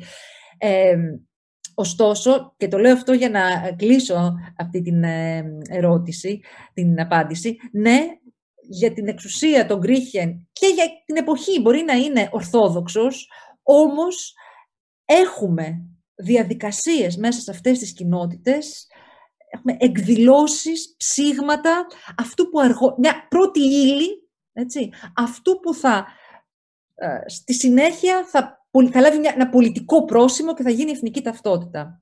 Δεν είναι δηλαδή, ε, και το λέω πια ε, με πλήρη συνείδηση, γιατί ταλαιπωρήθηκα αρκετά πρέπει να σας πω για το πώς θα ονοματίζω τα υποκείμενα αυτά. θεωρώ λοιπόν τα, τα ονοματίζω ως Έλληνες με πλήρη επίγνωση έτσι, των, των πολλαπλών σημάνσεων που έχει ο όρος, ε, αλλά και ταυτόχρονα με πλήρη επίγνωση των διεργασιών που συμβαίνουν σε αυτές τις ε, παροικίες, που ε, οδηγούν ε, σε φαινόμενα εκδήλωσης μιας πρώιμης, πρώιμων μορφών μιας εθνικής ταυτότητας. Είναι και η, η δυσκολότερη... Είναι, είναι η πολιτικοποίηση, η εθνική ταυτότητα είναι μιας προϋπάρχουσας ταυτότητας, της εθνικής ταυτότητας, στην πραγματικότητα, έτσι. Ε, είναι και δύσκολο αυτή η εθνική ταυτότητα, ίσως δυσκολότερο να αναπτυχθεί εκεί. Ε, ε, ε εννοώ μεταξύ των παρικιακών. δεν είναι εθνική, γιατί η εθνική ταυτότητα είναι μια πολιτική ταυτότητα, έτσι, δεν είναι πολιτικοποίηση μιας προϋπάρχουσας. Όμως δεν είναι ε, ορθόδοξη. Έτσι, δεν είναι γενικώς ορθόδοξη η ναι. ναι. Έτσι. Εκεί βλέπεις σαφείς διαφορές. Είναι άλλο σέρος, άλλο ο Έλληνας. Όταν έχουμε διαφοροποιήσεις, διαμάχες δηλαδή Σέρβων Ελλήνων, αν έχουμε διαμάχες βλάχων και Ελλήνων, και προσέξτε, αυτή η διαμάχη βλάχων Ελλήνων με την πλευρά των Ελλήνων μπορεί να είναι βλάχη. Ναι. Θέλω, θέλω να πω δηλαδή και νομίζω ε, ένας έτσι, τρόπος πραγματικά νυφάλιος προσέγγισης ε, των εθνικών, των, των συλλογικών προσδιορισμών χρειάζεται ε, πραγματικά για να μας ε, κάνει ε, μας κάνει λιγότερο απόλυτους, νομίζω, στις διατυπώσεις μας έτσι, για αυτό το θέμα και ένα θέμα για το οποίο γνωρίζουμε ότι ε, έτσι, ξεσπούν ναι. ε, στη δημόσια ιστορία έτσι, πολύ ε, έντονες ε, συζητήσεις. Νομίζω ότι χρειαζόμαστε πιο λεπτούς τρόπους να διεισβείουμε σε τέτοιου είδους ερωτήματα. Και έχει και ενδιαφέρον να τα, να τα μελετούμε, έτσι, να τα θέλουμε δεδομένα. Προσέξτε βέβαια, την ίδια στιγμή, για να δούμε την, πολυ, την, την πολυσημεία των ταυτοτήτων, την ίδια στιγμή, αυτοί που δηλώνουν, ε, που μαλώνουν τέλος πάντων, βρίσκονται σε σύγκρουση με τους Σέρβους για, τα, για την ελληνική ας πούμε, γλώσσα στην uh, λειτουργία, θέλοντας να ενσωματωθούν στην, uh, στην τόπια κοινωνία, προβάλλουν σε άλλα περιβάλλοντα την αψουβουργικότητά τους, τη γερμανικότητά τους. Ναι. Αυτά δεν είναι αντιφατικά όμως μεταξύ τους. Ναι. Έτσι, έχουμε συνηθίσει ίσως έτσι, τις ταυτότητες κάποιες πιο μονολυθικές. Ε, μπαινοβγαίνουν οι άνθρωποι σε διάφορα περιβάλλοντα, έτσι, ε, προβάλλοντας ε, διαφορετικές επιλογές. Είναι και τρόποι τέλος πάντων, ναι, ένας που θέλει να διεισδύσει, στην, να ενταχθεί στην, στην κοινωνία αυτή, ε, Σαφώς έτσι και είναι ένας αστό ε, επιχειρηματίας στη Βιέννη, θα, θα ενταχθεί στα σαλόνια, θα μιλάει γερμανικά. Αυτό δεν τον εμποδίζει βέβαια έτσι την ίδια στιγμή που ε, προβάλλει την αψηφιακότητά του να, ε, στο, μέσα στην κοινότητα να συγκρουστεί με τους Σέρβους για, για τη γλώσσα της λειτουργίας. Είναι αυτοκρατορικοί άνθρωποι, δεν είναι. Ακριβώς. Νομίζω το, είπα, το είπες. Ναι. Είναι αυτοκρατορικό. Μ' άρεσε αυτή. Μ άρεσε πολύ. Είναι ε, το, από τον Κοτσόνη το έχω. Είναι πολύ ωραίο. Ωραία, ωραία, ωραία. Ε, ε, μία ερώτηση εδώ, που, σύντομη που έχει ενδιαφέρον. Οι, οι Αυστριακοί πώς τους βλέπουν, μου, μου δίνει την εντύπωση ότι ενσωματώνονται πιο εύκολα από ό,τι θα περίμενε κανείς. Δηλαδή, μάλιστα, οι Αυστριακοί τους λένε ότι θέλουμε και πλήρη ενσωμάτωση. Φέρει την οικογένειά σου για να ενσωματωθείς, για να πολιτογραφηθείς, να γίνεις μέλος της, αυτο, ένας υπήκο τέλος πάντων αυτής της αυτοκρατορίας. Και ε, προσαρμόζονται και με μεγάλη σχετικώς ευκολία ή δεν ξέρω τώρα άλλα παραδείγματα για να το συγκρίνουμε, αλλά μου φαίνεται ότι είναι πολύ πιο εύκολο από ότι είναι ας πούμε η ενσωμάτωση ίσως στη Γαλλία ναι, ε, είναι, είναι ενδιαφέρον το ερώτημα αυτό και για να είμαι ειλικρινής, όταν έγραφα τη διατριβή, έχω ξεφύγει τώρα σε άλλα θέματα, δεν, δεν το είχα σκεφτεί να δω πώς είναι η ενσωμάτωση σε άλλα περιβάλλοντα. Ε, τους ενσωματώνει βέβαια τους χρήσιμους, έτσι, δηλαδή δεν είναι μια, ναι. μια, μια μια πολιτική ας πούμε έτσι, ενσωμάτωσης, ενσωματώνει τους, ε, τους χρήσιμους, τους, τους υπόλοιπους τους βάζει αρκετά προβλήματα ε, για να, ε, και τους διώχνει. Θέλω να πω εδώ ότι είναι μια χρυσή περίοδος ε, του, του ελληνικού εμπορίου, έτσι, η Ναπολεόντη πόλεμη, το 1799-1815, ο κάθε φτωχοδιάβολος που θέλει να κάνει, αγωγιάτης που θέλει να κάνει λεφτά μπορεί να πάει στη Βιέννη έχουμε ένα σωρό εμπορικούς οίκους, μετά μένουν μόνο οι δυνατοί παίκτες, έτσι. θα έλεγα ότι είναι αυτό το αυτοκρατορικό, αυτοκρατορικό αν θέλεις, έτσι, περιβάλλον των, των πολλαπλών. Ε, ε, είναι μια πολυεθνική έτσι, αστική τάξη η Βιενέζικη. Είναι κατεξοχήν μια πολυεθνική αστική τάξη. Συνεπώς, έχει να διαχειριστεί θρησκευτική διαφορετικότητα, εθνοτική διαφορετικότητα, η, η εξουσία ε, και με έναν τρόπο ε, εντάσσονται. Ε, είναι, mm. είναι προετοιμασμένοι εντωμεταξύ ακριβώς επειδή όπως είπες, είναι και αυτοκατορικά υποκείμενα, έρχονται και από, από περιοχές στις οποίες ε, της ενσωμάτωσης. Συνεπώς, ε, αυτό γίνεται. Επίσης, είναι περιοχές που δεν, ε, δεν υπάρχει γκέτο, δεν υπάρχει, δεν, δεν επιβάλλεται, ας πούμε, η ξεχωριστή κατοίκηση. Mm. Ε, σαφώς υπάρχουν κάποιες, έτσι, Πάντα για, τα, για, το, για αυτούς που παίρνουν την υπηκότητα. Ναι, ναι, ναι. Γιατί η μεγάλη πλειονότητα είναι η φτωχή, έτσι. Ακριβώς, ακριβώς, ακριβώς. Δηλαδή, έχουμε πολλούς φτωχούς.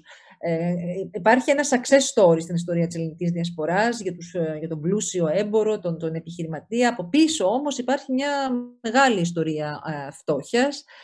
Ε, η Δηλαδή, έχει βέβαια ενδιαφέρον ότι, ε, και αυτό είναι ένα στοιχείο έτσι, της, της, της, της εθνοτικής γειτονιάς, ότι ε, ζουν στην ίδια περιοχή όλοι. ναι. και οι φτωχοί και οι πλούσιοι, αλλά τους ακολουθεί πλήθος υπηρετών, είναι όμως ένα είδος φτωχών το οποίο έχει μια σχέση εξάρτησης από τους, ε, από τους πλούσιους. Ε, Βάσο, πριν πάμε στην Επανάσταση, μια τελευταία ερώτηση για τη Βιέννη. Αυτός ο νέος τύπος του αστού επιτυχημένου που ξεπερνά την κρίση του 1815, που έχει σωματωθεί με τον ένα τον άλλο τρόπο στην ε, ψηφιακή κοινωνία, ε, ο έμπορο, που έχει και ίσως και χρηματοδοτεί ή εν πάση διαβάζει τον, τον ερμήτο λόγιο κτλ. Ε, ποιο είναι το προφίλ του; Ναι, η ερώτηση αυτή έχει ενδιαφέρον γιατί μας, μας, μας παραπέμπει σε αυτό το, το νέο στοιχείο που γεννιέται, αναδύεται στην, ε, στην στοχωστή διασπορά, γιατί στη Βιέννη. Νομίζω είναι ένα νέο κοινωνικό υποκείμενο. Είναι αυτό ο, ο Έλληνας ε, αστός, ο οποίος έχει πολιτισμικά σε μεγάλο βαθμό ενταχθεί σε αυτό το, το περιβάλλον, το, το, το πολυεθνικό αστικό περιβάλλον της, της Βιέννης, στα, στα, στα νέα αστικά πρότυπα.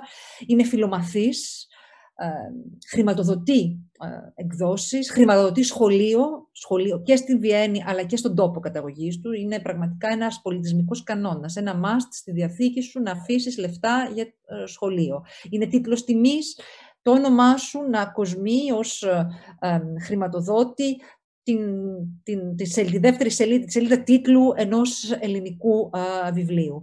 Ε, διαβάζει... Προτεσταντικό και αυτό λίγο. Προτεσταντικό. Προτεσταντικό. Α, ναι, είναι. Ε, έχει το.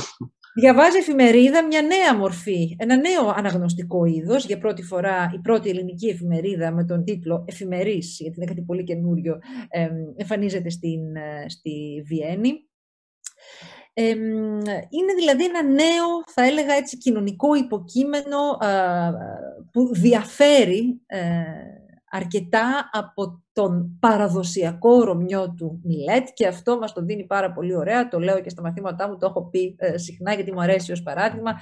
Αυτό την περίπτωση του νεαρού Διαμαντή Κοραή, ε, όταν μαζί, δεν είναι στη Βιέννη αλλά είναι στα Άμστερνταμ, παρόλα αυτά έχει ενδιαφέρον, μαζί με τον ε, παραγιό του, το παραγιό του πατέρα του, πηγαίνει στο Άμστερνταμ να αναλάβει την οικογενειακή επιχείρηση και εκεί ο, ο παραγιός, ο οποίος ξέρει μερικά κολυβογράμματα, γράφει ραπόρτα στον πατέρα του ο Διαμαντή για τη συμπεριφορά του είναι ακριβώς αυτός ο Σταμάτης Πέτρου, λοιπόν, στα γράμματα από το Άμστερνταμ, το οποίο ε, το έχουμε αυτό το βιβλιαράκι το καταπληκτικό, έχει ε, από τον Ερμή. Ηλιού, από τις εκδόσεις Ιστία. Μας δείχνει τη, έντρομος αυτός ο άνθρωπος, του, του, ο παραδοσιακός Ρωμιός, μας, μας δείχνει τη μεταμόρφωση του Κοραή στο προτεσταντικό καπιταλιστικό Άμστερνταμ, το φθοροποιό Άμστερνταμ, έτσι, που α, αλλάζει ρούχα, βγάζει τα, την, την, την, τα, τα φέσια, γιατί τέτοια φορούσαν, έτσι. Αρχίζει και βάζει ρεντικότα, ε, δίνεται ευρωπαϊκά, κόβει το μουστάκι, ε, μακιγιάρεται, έτσι, βάζει τις, τις πομάδες του και τις, ε, φτιάχνει το πρόσωπό του, κάθεται λέει ώρες στον καθρέφτη, σταματάει να πηγαίνει στην εκκλησία, την, ε, την Ορθόδοξη, βρίσκει και μόνος του ε, φίλη, ε, την Καλβίνα Αμορόζα. Είναι δηλαδή ε, κοσμογονικές, έτσι, τρομερές, πολύ σημαντικές πολιτισμικές μετατοπίσεις σε επίπεδο καθημερινότητας, ε, οι οποίες ε, προκαλούν τον τρόμο ενός παραδοσιακού ανθρώπου, αλλά δείχνουν ακριβώς τα αποτυπώματα της, της, της εμπειρίας της διασποράς στα υποκείμενα αυτά. βέβαια, έτσι, για να μην υπερβάλλουμε, ε, λέμε ότι χρηματοδοτούν σχολεία, χρηματοδοτούν εκδόσεις, οι φουκαράδες λόγοι που πάνε στη Βιέννη, γιατί πρέπει εδώ να πούμε ότι στη Βιέννη πάνε πολλοί λόγοι ε, πέρα του ότι υπάρχει ελληνική παροικία, υπάρχουν και τα τυπογραφία έτσι, ε, με, ε, που διαθέτουν ελληνικά στοιχεία ώστε να εκδίδονται βιβλία. Συνεπώς έτσι, πάω σε μια παλιότερη ερώτηση, προηγούμενη ερώτησή σου, η Βιέννη γίνεται και εκδοτικό κέντρο και ε, μετατοπίζεται το κέντρο βάρους από την Βενετία, που ήταν το παλαιότερο εκδοτικό κέντρο στη Βιέννη. Η Βιέννη λοιπόν έχει τυπογραφία τα οποία διαθέτουν και ε, ελληνικά τυπογραφικά στοιχεία. Πρέπει να πω ότι ο 18ος αιώνας για το χώρο της κεντρικής Ευρώπης είναι ο αιώνας επανάστασης. Είναι μια μεγάλη ε, ε, επιχείρηση οι εκδόσεις. Συνδεμένες με τη νέα αστική κουλτούρα, ε, νέα μικρά βιβλία, μικρόσχημα βιβλία, που δείχνουν το πώς οι αστεί περνούν τον ελεύθερο χρόνο τους. Σε σχέση με τα παλιά, τα, τα μεγάλα, τα βαρύτιμα βιβλία, έχουμε νέα βιβλιαράκια, εκφράζουν τις, τις νέες ιδέες του διαφωτισμού, είτε νέα είδη λογοτεχνικά. Ε, έχουμε λοιπόν μια, είναι μια μεγάλη επιχειρηματική δραστηριότητα έτσι, ε, στη Γερμανία και σε όλο το χώρο της Κεντρικής Ευρώπης. Στη Βιέννη λοιπόν τα μεγάλα τυπογραφία διαθέτουν ελληνικά στοιχεία. Από το 1780-1781 με τον ε, αυτοκράτορο Ιωσήφ έχουμε και το διάταγμα της, ε, της, της, άρσης, της χαλάρωσης λογοκρισίας, της ελευθερίας του τύπου. Συνεπώς υπάρχει μια δυνατότητα να, πιο εύκολα να τυπώνεις βιβλία. Συνεπώς σπέβδουν έτσι, οι λόγοι, ε, φτωχοί περισσότεροι, στη Βιέννη που είναι οι μεγαλέμποροι ε, και ε, είτε δουλεύουν εκεί ως ε, οικοδιδάσκαλοι, είτε στο, προσπαθούν να βρουν κάποια εργασία στο σχολείο το ελληνικό ε, παραπονούνται, έτσι, για να εκδώσουν τα έργα τους. Παραπονούνται συνέχεια όμως. Οι, γνωρίζουμε οι Έλληνες οι, λόγοι για την ε, υποτιμητική ε, συμπεριφορά των εμπόρων.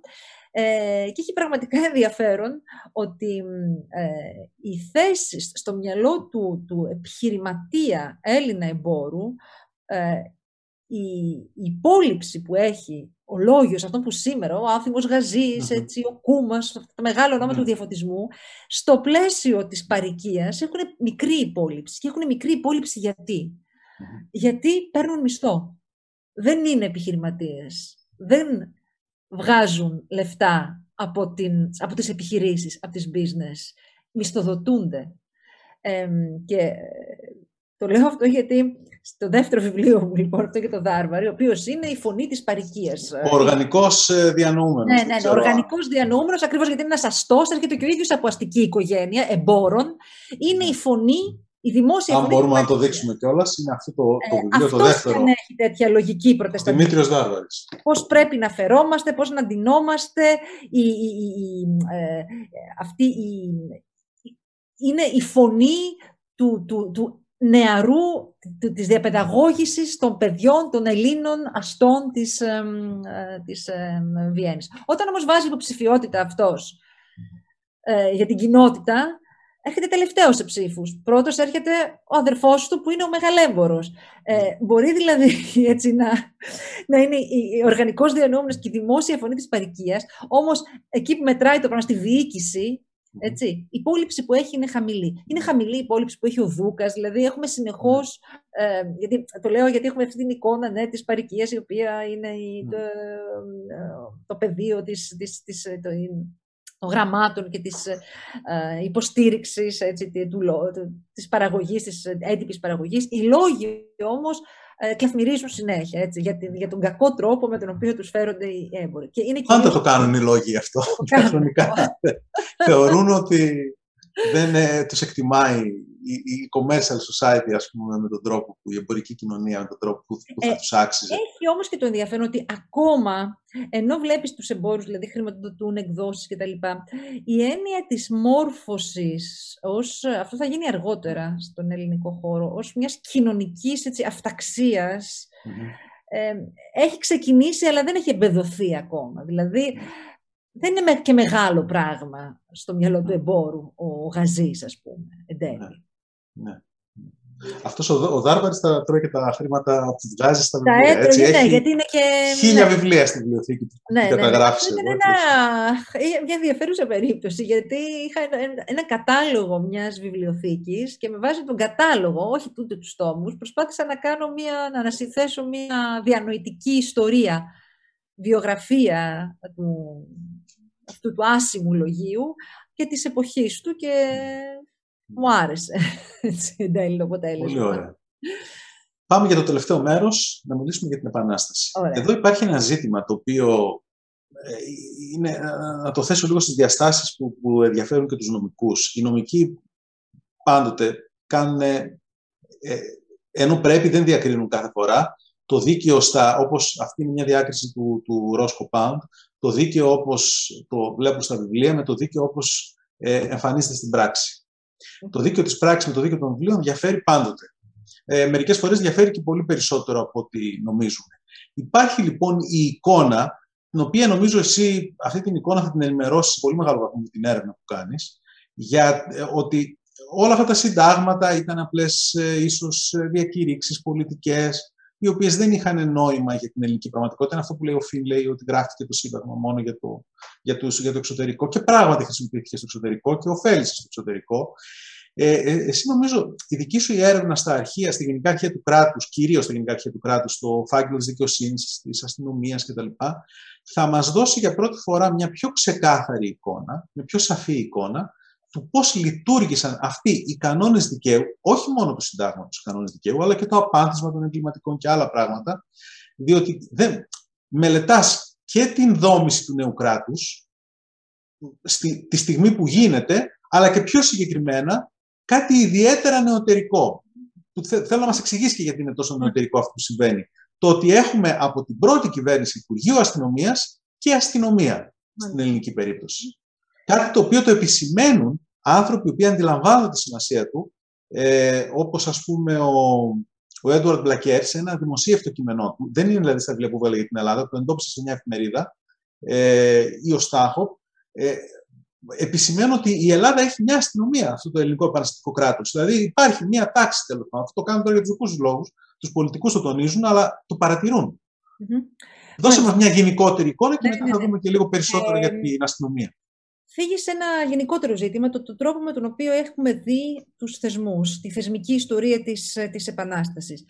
Ε, ένα πρόβλημα, νομίζω, σε, αυτή την, σε μια ε, οπτική που έχει κυριαρχήσει είναι ότι τη βλέπουμε ε, λίγο από τα πάνω και ίσως έχοντας στο μυαλό μας ένα τέλος. Ε, νομίζω ότι ε, ένα τέλος με του σκοπού. Το γεγονός ότι την θεσμική ιστορία της Επανάστασης τη μελέτησαν πρωτίστως ιστορικοί του 19ου, που ασχολούνται με το 19ο αιώνα, νομικοί και πολιτικοί επιστήμονες, συνέβαλε σε αυτό. Συνέβαλε δηλαδή ότι στον έχουν στο μυαλό τους, είναι λογικό αυτό, έτσι με βάση τα επιστημολογικά δεδομένα που έχουν αυτοί οι χώροι, ένα, ένα, ένα, μια ιδέα ενός νεωτερικού δυτικού κράτους, έτσι, του βεμπεριανού κράτους, το οποίο, κακά τα ψέματα τελικά, μάλλον πουθενά δεν υπήρχε, έτσι, ως τέτοιο, ως μοντέλο. Και το 19ο αιώνα, ακόμα και στη Γαλλία δηλαδή, που είναι το υπόδειγμα του κράτους, δεν υπήρχε αυτό το βεμπεριανό κράτος μέχρι τα τέλη του 19ου αιώνα. Και κρίνουμε λοιπόν τη θεσμική ιστορία της Επανάστασης ε, με βάση του κατά πόσο ε, κατατείνει σε αυτό, το, σε αυτό το μοντέλο. Αν το κρίνουμε λοιπόν έτσι, πραγματικά η θεσμική ιστορία της Επανάστασης, η συνταγματική ιστορία, είναι ένα, μια αποτυχία. Έτσι, είναι μια αποτυχία. Είναι όλα ε, υβριδικά, είναι, είναι, δεν υπάρχει τίποτα, δεν βγαίνει τίποτα. Αν το δούμε με τα μάτια του 18ου αιώνα όμως, έτσι, από το οποίο προέρχομαι εγώ, αν δούμε δηλαδή την Επανάσταση από τα πίσω προς τα μπρος, τότε θα δούμε πραγματικά πολύ σημαντικές μετατοπίσεις. Αν δεν εκτός από το 18ο αιώνα δούμε τη θεσμική ιστορία της Επανάστασης, όχι από τα πάνω, δηλαδή από τα κείμενα, έτσι, δούμε τα συντάγματα ως συντάγματα, αλλά από τη χρήση, τον τρόπο που οικειοποιούνται τα συντάγματα και τους θεσμούς από τα κάτω, οι πολίτες, τότε πραγματικά η εικόνα αλλάζει. Και αυτό το είδα στην έρευνα που ανέφερες, ε, καταρχάς στο ε, Υπουργείο ε, Δικαίου, ε, αν κρίναμε τους δικαστικούς θεσμούς της Επανάστασης ε, με βάση αυτό που έχουμε, την εικόνα είναι πραγματικά μια, ένα χάος. Έτσι. Ούτε ενιαίο δίκαιο υπάρχει. Αν το Σύνταγμα έλεγε για βυζαντινούς νόμους και δικαστή και ε, έχουμε και για συγκεκριμένα δικαστήρια, στην πραγματικότητα πάλι άγρα δικαστηρίου υπάρχει, ούτε ενιαίο δικαστικό σύστημα, εθιμικό δίκαιο μπορεί να χρησιμοποιείται μαζί με το, με το βυζαντινό δίκαιο, δηλαδή είναι ένα, μια κατάσταση που δεν πολύ διαφέρει έτσι, από το προηγούμενο πλαίσιο. Αν δούμε από τα κάτω όμως, το πώς χρησιμοποιούν οι πολίτες τους νέους θεσμούς, βλέπουμε καταρχάς ένα πραγματικά είναι η Επανάσταση μια περίπτωση, μια περίοδος λαϊκού νομικισμού. Βλέπεις δηλαδή πολίτες οι οποίοι ε, απευθύνονται στους νέους θεσμούς του κράτους, έτσι, στους νέους κατοικούς, νέους δικαστικούς, αυτό το, το πλήθος των δικαστικών θεσμών, έτσι, για να προωθήσουν υποθέσεις τους και κυρίως αναζητούν το δίκιο τους, το δίκιο τους, που είναι η λαϊκή εκδοχή του δικαίου, μέσα με, με όρους και λεξιλόγια του δικαίου και του συντάγματος. Είναι αυτό έτσι, που επιτρέπει το έχω πει σε ένα παράδειγμα, σε μία χείρα από την ε, Αρκαδία που τις ε, παίρνουν ένα μουλάρι, να απευθυνθείς στον... Ε, της, κατα, της μια κατσίκα σε έναν, για να την δώσουν στα, στα στρατεύματα και στρέφεται στον Παπαφλέσσα και λέει ότι αυτό είναι ενάντια στο δίκαιο μου ε, γιατί ότι με βάση το στίγμα δεν υπάρχει δίμευση δικαίου, ε, ε είναι, είναι, είναι, κατά του οργανικού νόμου, ενάντια στον οργανικό νόμο, η δίμευση ε, περιουσίας ιδιώτου και να υπογράψει η πολίτης ασήμων. Δεν το κάνει η ίδια, το κάνει προφανώς μέσω άλλων. Ωστόσο, ε, το γεγονός ότι αν δούμε δηλαδή τον τρόπο με τον οποίο επικοινωνούν οι πολίτες με τη, με τη, με τη, με τη διοίκηση, η οποία είναι, είναι άπειρα έτσι, τα, οι αναφορές που στέλνουν, ε, θα δούμε μια άμεση οικειοποίηση των νέων θεσμών και της γλώσσας των νέων θεσμών για να ικανοποιήσουν οι άνθρωποι να προωθήσουν να διατυπώσουν αιτήματα, φιλοδοξίες, διεκδικήσεις. Για μένα αυτό είναι πάρα πολύ σημαντικό. Δείχνει μια πολύ, είναι μια μεγάλη μετατόπιση. Γιατί ο λόγος με τον οποίο τέτοια φαινόμενα είχαμε και στο παρελθόν να πηγαίνουν στο Σουλτάνο και να λένε Μου έκλεψε την κατσίκα ο άλλος, βοήθησε με. Αλλά εκεί επικαλούνται, είναι ελεημοσύνη, επικαλούνται το φιλοδίκαιο του Σουλτάνου. Εδώ επικαλείται η Ασίμο τον οργανικό νόμο, το Σύνταγμα. Το, το θετικό δίκαιο. Έτσι. Αυτό είναι το, το Αυτά γίνονται το 23. Ναι. Φανταστείτε. Ναι, ναι. Έτσι. Είναι πολύ μεγάλη διαφορά. Συνεπώς, αυτό που προτείνω ε, είναι μια αλλαγή οπτικής. Ναι. Από το δίκαιο, δίκαιος στο δίκαιο, αναζητώντας το δίκαιο μας, έτσι, το δίκαιο του πολίτης στην επαναστημένη Ελλάδα, μπορεί στο μυαλό του να έχει το δίκαιο όπως ήταν πριν. Έτσι. Δεν είναι κάτι το αφηρημένο δίκαιο όπως, δίκαιο όπως το βιώνουμε τώρα. Διατυπώνεται όμως με νέους όρους. Και μέσα από αυτούς τους θεσμούς του κράτους. Για μένα αυτό είναι, είναι εκπληκτικό. Και ε, θεωρώ ότι ένα από τα προβλήματα ε, που υποτιμήσαμε τη θεσμική ιστορία και συνταγματική της Επανάστασης, η Επανάσταση παρήγαγε ένα πολύ μεγάλο όγκο. Μίλησε πολύ για τον εαυτό της. Για αυτή τη διαδικασία δηλαδή της κρατικής συγκρότησης, θεσμικής, μίλησε πάρα πολύ. Είναι τεράστια τα αρχή, είναι χιλιάδες σελίδες.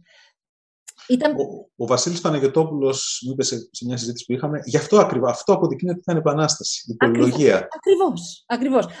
τα, ε, τα ΓΑΚ και μπορούν οι φίλοι που παρακολουθούν και οι φίλες ε, να μπουν στα γενικά αρχαία του κράτους, στον αρχαιομνήμονα και να περιηγηθούν λίγο, να μπουν σε κάποιες σελίδες έτσι, γραμμένες με τη, γλώσσα, με, την, με τη γραφή της εποχής στην, ε, στα έγγραφα, τα δικτικά έγγραφα της Επανάστασης, είναι εδώ έχουμε κάνει πραγματικά είναι επανάσταση αυτό το, αν μη τι άλλο. Η Επανάσταση μιλάει για τον ναι. εαυτό της.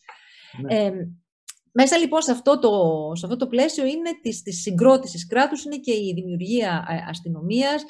Ε, είναι κάτι που έτσι, έχω μελετήσει, ε, διάφορες πτυχές αυτού του ζητήματος. Βλέπω, είδα την αστυνομία ως ένα, ένα εργαλείο διακυβέρνησης. Ε, αν τη δούμε από τα πάντα, τη δούμε και αυτή ως, εντάξει, είναι, είναι κάτι πρωτόγονη. Την ίδια στιγμή όμως παρά έχουμε ένα, αρχή, ένα ογκώδες αρχείο και βλέπουμε να είναι ένα εργαλείο για όλες τις δουλειές. Από τον έλεγχο του πληθυσμού, έτσι, έλεγχος πληθυσμού και εδάφους, είναι, η αστυνομία έχει πρακτικές ελέγχου του πληθυσμού που παράγει εδαφικότητα, που είναι βασικά στοιχεία του κράτους. Θα τη δούμε λοιπόν σε αυτό το πεδίο, δηλαδή στο πεδίο της, της διακυβέρνησης, έτσι, να τη δούμε και στο πεδίο της, της κοινωνίας να αναδύεται σιγά σιγά, ακριβώς επειδή η Επανάσταση παράγει οι κοινωνικές σχέσεις ε, κλείει μια βία την οποία δεν μπορούν να τη διαχειριστούν οι θεσμοί που την διαχειρίζονται παραδοσιακά, δηλαδή η κοινότητα. Έχουμε και μια επίσης μίξη πληθυσμών, ε, μέσω της οποίας καταργούνται αυτές οι συνενέσεις τοπικές, που, ε, μέσω των οποίων μπορούσε να, να, να συγκρατηθεί αυτό το σύστημα επίλυσης διαφορών. Συνεπώς, έχουμε μία αύξηση της βίας. Όλο ένα και περισσότεροι άνθρωποι ε, καταφεύγουν στις αρχές για να λύσουν τα ζητήματά τους και βλέπουμε σιγά σιγά τον αστυνόμο να αναδεικνύεται ως μια φιγούρα, ε, ένας νέος παίκτης στην επίλυση προσωπικών διαφορών. Ε, δηλαδή, πέρα από την λειτουργία της αστυνομίας ω εργαλείου διακυβέρνησης, βλέπουμε και τον γενικό αστυνόμο της πόλης. Έτσι δεν είναι παντού. Ε, το τονίζω. Αν μετεπαναστατικά η αστυνομία είναι ε, στην ύπεθρο, η μονάδα. Ε, η ύπεθρο είναι το επικίνδυνο κομμάτι. είναι η πηγή της ανομίας. Στην διάρκεια της Επανάστασης η έμφαση είναι στην πόλη και αυτό είναι γιατί η πόλη είναι το κράτος, έτσι είναι η διοίκηση, είναι στις πόλεις της διοίκησης. Βλέπουμε να δίεται σε αυτές τις πόλεις ο, ο αστυνόμος ως ένας νέος παίκτης, μια νέα φιγούρα, το κράτος στην ουσία να παρεμβαίνει στις, στις, στις, στην επίλυση ε, διαφορών. Ε, και είναι αυτό που το έχω πει αρκετές φορές, η Βαβυλωνία, έτσι, με, που είναι ο, η κριτική, οπλοφόροι που μαλώνουν και πληγώνονται και πρωταγωνιστής είναι ποιος, έρχεται ο Επτανήσιος αστυνόμος που ε, ακολουθεί, κάνει ανακρίσεις, συλλαμβάνει τον δράστη, τον κλείνει στη φυλακή, κάτι που είναι μια καινούρια ε, διαδικασία ποινής σε σχέση με το παρελθόν που είναι κυρίως χρηματικές οι ποινές. Ε, είναι πράγματα που συμβαίνουν στην Επανάσταση. Και δεν είναι, είναι τυχαίο ότι είναι, ότι είναι επτανήσιος. Ναι. Ε, δεν είναι τυχαίο ότι είναι επτανήσιος. Ναι, Στο, ναι. Στη, στη, στη σφαγή στην Τριπολιτσά, οι μοναδικοί οι οποίοι προσπαθούν μαζί με το Ρεϊμπό, όπως το περιγράφει ο ίδιος, να σταματήσουν, κά, κάπως να σώσουν κάποιους Τούρκους, κάποιες γυναίκες, γυναικόπαιδα κτλ., είναι ένας φίλος του από τη Ζάκυνθο, ο Στάθης, έτσι τον ονομάζει, που έχει μια ομάδα μαζί του που είναι ε, κατά πάσα πιθανότητα γιατί είναι και καλοί σκοπευτές. Και με αυτούς ο Ρεϊμπό προσπαθεί τώρα να, να σώσει ό,τι μπορεί. Κανείς κανείς δεν δίνει σημασία του στο κολοκοτρόνι του Φιγατράκου που προσπαθούν να σταματήσουν τη, mm-hmm. τη σφαγή, αλλά αυτοί κάτι κατορθώνουν γιατί είναι ένα σώμα το οποίο ξέρει τι πρέπει να κάνει εκείνη τη στιγμή. Μάλιστα. Ε, οπότε πάμε στο τελικό ερώτημα για να τελειώσουμε και έτσι. Ε, πάλι θα διαβάσω μια δική σου πρόταση. Για, μιλάς για την εντυπωσιακή ανάδυση νέων πολιτικών κατηγοριών νέων λεξιλογίων πολιτικής νομιμοποίησης, οι οποίες αντλούν το περιεχόμενό τους από τις νεόκοπες έννοιες του έθνους, του πολίτη και των δικαιωμάτων. Είναι λοιπόν προφανώς μια επανάσταση, δεν είναι ένας πόλεμος, απλώς ένας πόλεμος ανεξαρτησίας, αν και αυτή είναι η μοναδική αντίρρηση που, που, που έχω ε, και ως προς την ε, απόρριψη της τελολογικής ας το πούμε, προσέγγισης που είπες πριν, ότι η ελληνική επανάσταση διαφέρει ως προς το εξής, τουλάχιστον από τις υπόλοιπες επαναστάσεις, οι οποίες έχουν ένα μεγάλο βαθμό αυτορμητισμού, η ελληνική είναι, αποτελεί το, είναι το αποτέλεσμα ενός πολύ συγκεκριμένου σχεδίου, μιας πολύ συγκεκριμένης οργάνωσης, με, με στελέχη τα οποία διακλαδώνται σε όλο τον ελληνικό χώρο και όταν θα εμφανιστεί στην Ευρώπη επισήμως την 1η Πρώτη 1822, εμφανίζεται με όρους που θυμίζουν πάρα πολύ αυτή την τελεολογία. Έτσι, δηλαδή, ε, μιλούν στους Ευρωπαίους με τον τρόπο που θυμίζει τον 19ο αιώνα τον όριμο πια, έτσι, όχι το 18ο. Ε, θα μου πεις αυτή είναι βέβαια η διανοούμενη και τα λοιπά. Ναι, γιατί κάθε επανάστασης φτιάχνει τους μύθους, το παρελθόν ναι. τη. Ακριβώς. Ναι. Είναι η διανοούμενη της επανάστασης, οι οποίοι σαφώς βλέπουν τον εαυτό τους, προβάλλουν τον εαυτό τους ώστε να συνεχιστεί. Γι' αυτό αυτές οι προσδοκίες υπάρχουν από τότε. Ναι. Δεν, δεν, δεν τις γεννά. Είναι φυσικά. Ναι. Είναι μέσα στη ρητορική, στη ρητορική κάθε επανάσταση. Νομίζω ε, ποτέ καμία επανάσταση, ενώ ε, ευαγγελ, ε, δεν θεωρεί τον εαυτό της, ψάχνει ε, γενεαλογίες, ναι. συνδέεται με το παρελθόν. Το παρελθόν δίνει και νομιμοποιήσεις. Την ίδια στιγμή δηλαδή που προβάλλει την τομή και τη ρήξη, αναζητάει και τις ηρωικές νομιμοποιήσεις της στο ναι. παρελθόν. Ε, σίγουρα, έτσι, αυτό είναι, ένα, είναι, είναι, είναι κάποιοι κοινοί τόποι έτσι, των, των, ε, της ρητορικής των επαναστάσεων και είναι πολύ ενδιαφέρον. Το έχουμε συζητήσει κιόλας και το έχει δείξει και είναι πολύ ενδιαφέρον αυτό το νομίζω ως, ε, ως παρατήρηση. Τώρα το ζήτημα μεταξύ επανάστασης ε, ή πολέμου της ανεξαρτησίας έχει, νομίζω βλέπουμε και εδώ πώς αλλάζει, μετατοπίζονται έτσι και ιστορικές συζητήσεις. γιατί η, πρόταξη του πολέμου της ανεξαρτησίας έναντι της Επανάστασης ήταν μια επιλογή, έτσι, ε, ε, παλαιότερη ιστοριογραφική, η οποία ε, τόνιζε ότι στην πραγματικότητα δεν έχουμε ένα νέο, δεν, υπάρχει, δεν, δεν έχουμε δηλαδή μια, μια ριζική αλλαγή σε σχέση με το, το παρελθόν, είναι πρωτίστως πόλεμος.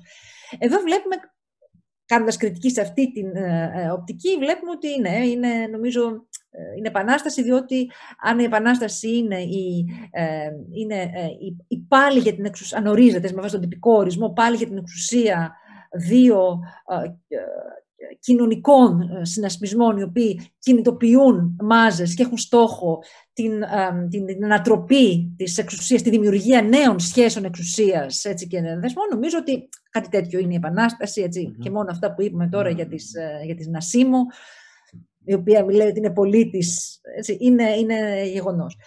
Ε, είναι επανάσταση, συνεπώς. Από την άλλη, τελευταία, βλέπω όμως να έχει αντιστραφεί το προηγούμενο, να, να υπάρχει μια δηλαδή ε, υποτίμηση ε, της συνδέσης του πολέμου.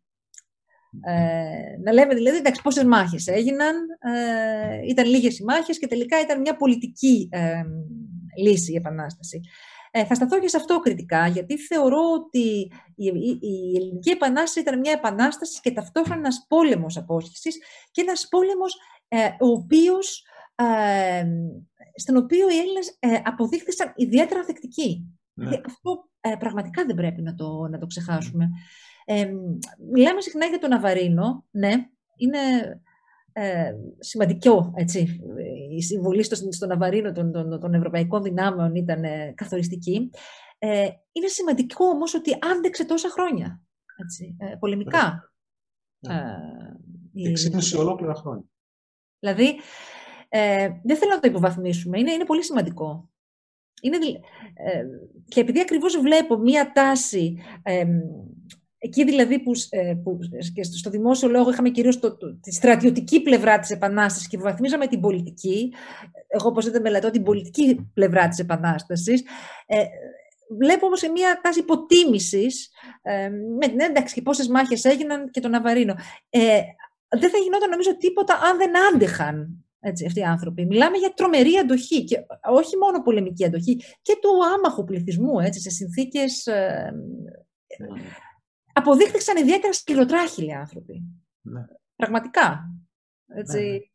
Ναι, ναι ε, αυτό νομίζω έχει σε αυτό απόλυτο δίκιο ο Φιν όταν λέει ότι να ξέρετε ότι η Ελληνική Επανάσταση το αποτέλεσμα της αντοχής ο Φιν το λέει από τότε, αυτών των απλών ανθρώπων.